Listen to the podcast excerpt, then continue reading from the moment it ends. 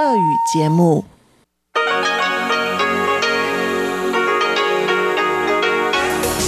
эфире Международное радио Тайваня.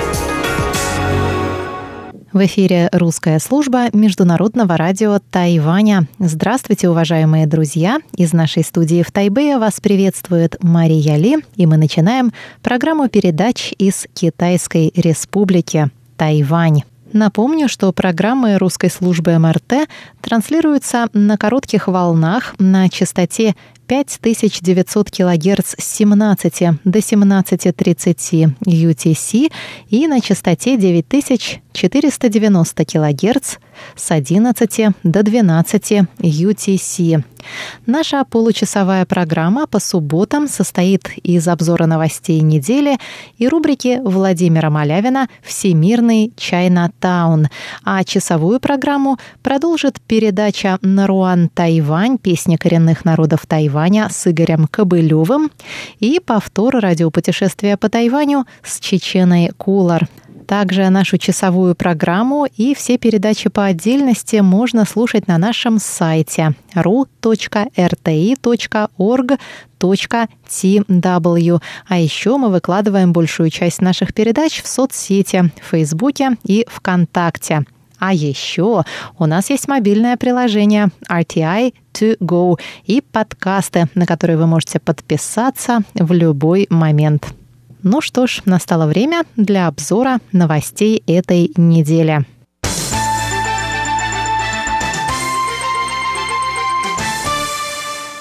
Новый глава Совета по делам материкового Китая при исполнительном юане Тайваня Цю Тайсань пообещал сделать все возможное, чтобы вывести из тупика отношения между двумя берегами, не жертвуя при этом суверенитетом и демократией Тайваня.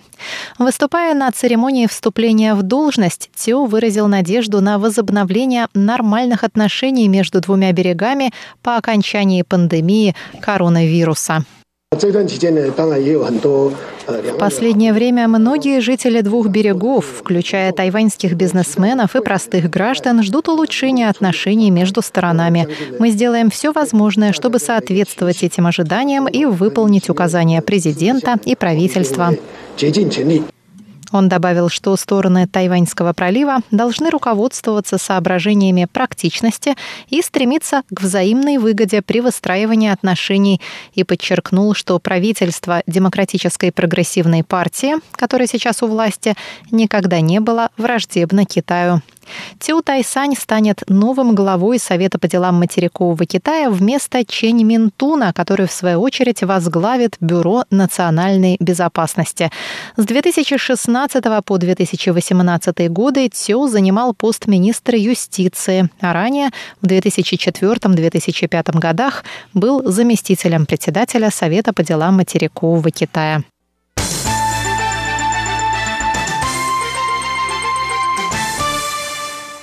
Встреча представителей Тайваня и США во Всемирной торговой организации знаменует продолжение администрации президента США Джо Байдена политики экс-президента Дональда Трампа в отношении подобных контактов. Так считают в Тайваньском министерстве иностранных дел.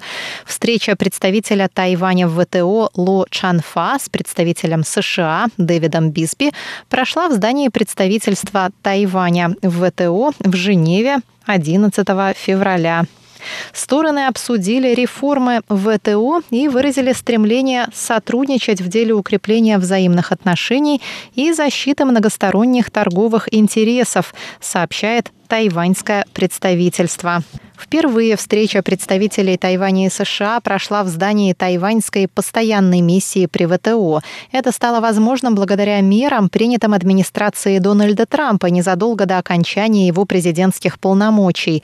Майк Помпео, госсекретарь США при правительстве Трампа, объявил тогда о снятии ограничений на контакты между госслужащими США и Тайваня впервые после разрыва дипломатических отношений в 1979 году. Пресс-секретарь Министерства иностранных дел Джоан Оу Удян Ань так прокомментировала развитие событий. Мы считаем, что это отличное начало. Мы с большим оптимизмом смотрим на углубление взаимных отношений и обменов между Тайванем и США и на развитие многосторонних торговых связей. Это говорит о крепости нашей дружбы и нашей неизменной ей приверженности.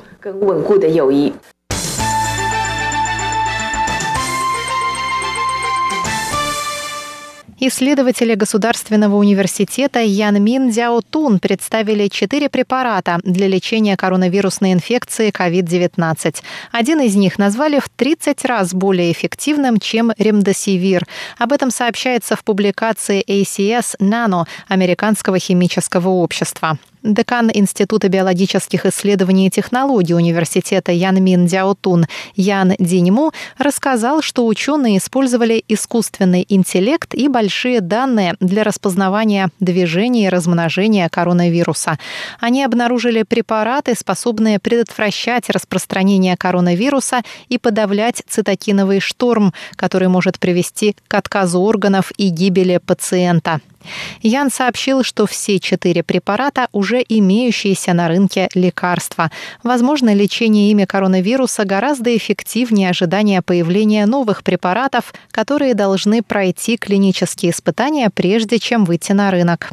Среди названных лекарств нелфинавир, который используют при лечении ВИЧ, антивоспалительное лекарство JMY-206, а также ингибиторы протеазы для лечения гепатита С, басипревир и телапревир. Отмечается, что препарат JMY-206 по результатам клеточных исследований и экспериментов над животными показал в 30 раз большую эффективность, нежели ремдесивир.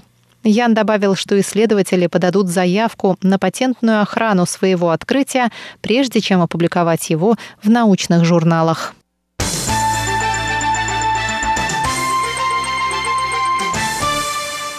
Министерство труда Тайваня сообщило во вторник о снижении разрыва в оплате труда между мужчинами и женщинами за минувшее десятилетие.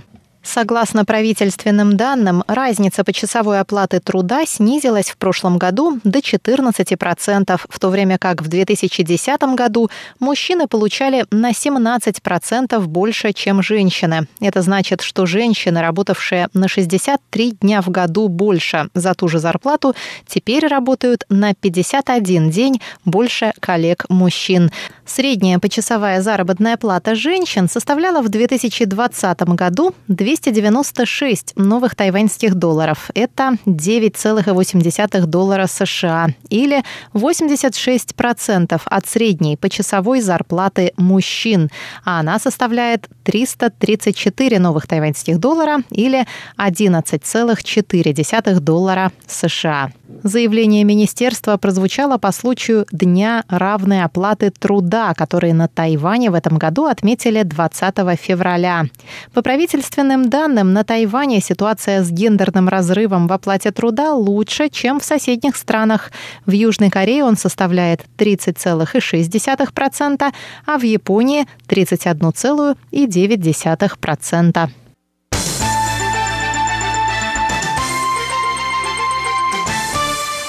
Тайвань открывает границы для нескольких категорий иностранных граждан, не имеющих вида на жительство на Тайване. Теперь на Тайвань смогут приезжать граждане других государств с нетуристическими целями из стран с низким или средним уровнем риска заражения COVID-19. Они могут подавать заявление на разрешение на въезд через зарубежные представительства Тайваня. Бизнесмены, прибывающие из стран с низким или средним уровнем риска заражения COVID-19, также смогут пройти облегченный карантин сроком в 5 или 7 дней соответственно, а не в 14 дней, как это сейчас принято. Об этом рассказали в Центральном противоэпидемическом командном пункте. Также на Тайвань смогут приезжать иностранные граждане с целью прохождения лечения. Пациента могут сопровождать два человека, включая родственников или персонала по уходу. При этом заявки на прохождение медицинского осмотра или косметических операций пока не принимаются.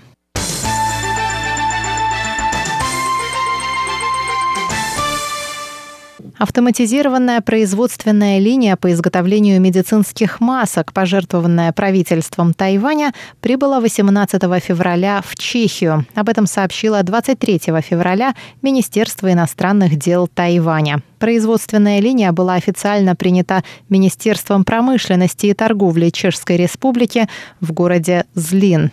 Замминистра промышленности и торговли Мартина Тауберова поблагодарила Тайвань за пожертвование в своем твиттере. Согласно заявлению Министерства иностранных дел, конвейер был передан по модели «государство-государство», что отличается от частного пожертвования.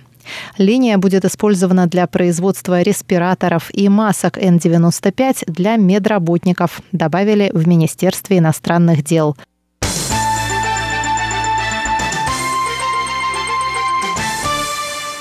Министерство иностранных дел Тайваня раскритиковало 25 февраля действия Китая по подавлению свободы религиозных верований на своей территории. Министерство иностранных дел пообещало более тесно сотрудничать с Ватиканом в деле защиты свободы священнослужителей, которые были ограничены сводом новых правил, недавно введенных правительством КНР.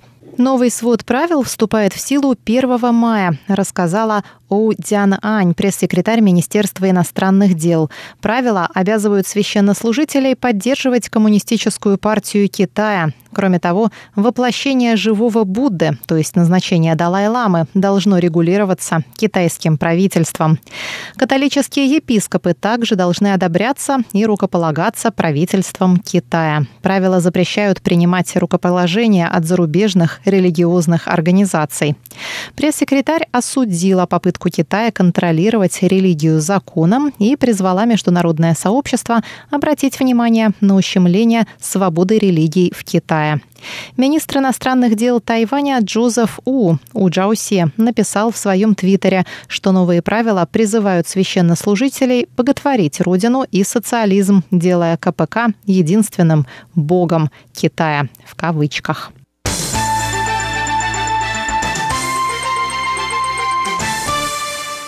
Премьер-министр Тайваня Су Джинчан рассказал 26 февраля, что правительство уже договорилось о закупке 20 миллионов доз вакцины против коронавирусной инфекции COVID-19. Су добавил, что тайваньские власти продолжают переговоры с другими странами о закупке вакцины.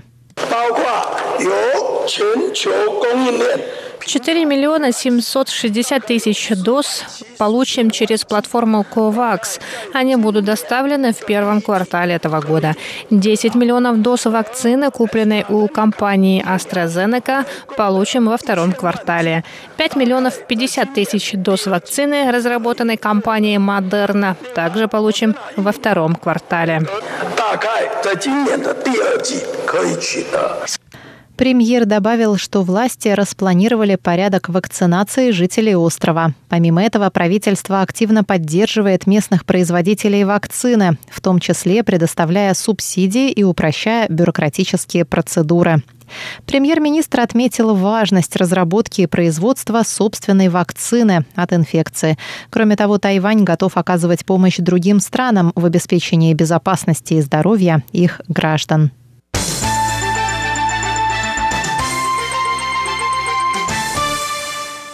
Американский финансовый холдинг JP Morgan Chase спрогнозировал рост экономики Тайваня в 2021 году на 5,9%, что больше прошлогоднего показателя почти в два раза. По мнению аналитиков, восстановление экономики КНР после эпидемии положительно повлияет на связанные с нею экономики. Американские аналитики добавили, что во втором квартале прошлого года тайваньская экономика сократилась на 2,8%, а в третьем и четвертом кварталах выросла на 16,6% и 7,8% соответственно. Тайвань успешнее других стран справился с эпидемией и ее последствиями, отмечают в издании. Также стало известно, что рост экономики КНР в прошлом году составил составил 2,3%. Китай и Тайвань первыми пострадали от эпидемии, но справились с ней также раньше других стран. Благодаря этому китайская и связанная с нею экономики, в том числе тайваньская, смогли быстрее восстановиться. В правительстве Тайваня, в свою очередь, скорректировали прогноз роста экономики Тайваня с 3,83 до 4,64%. И это наивысший показатель за последние 7 лет. Обзор новостей недели для вас провела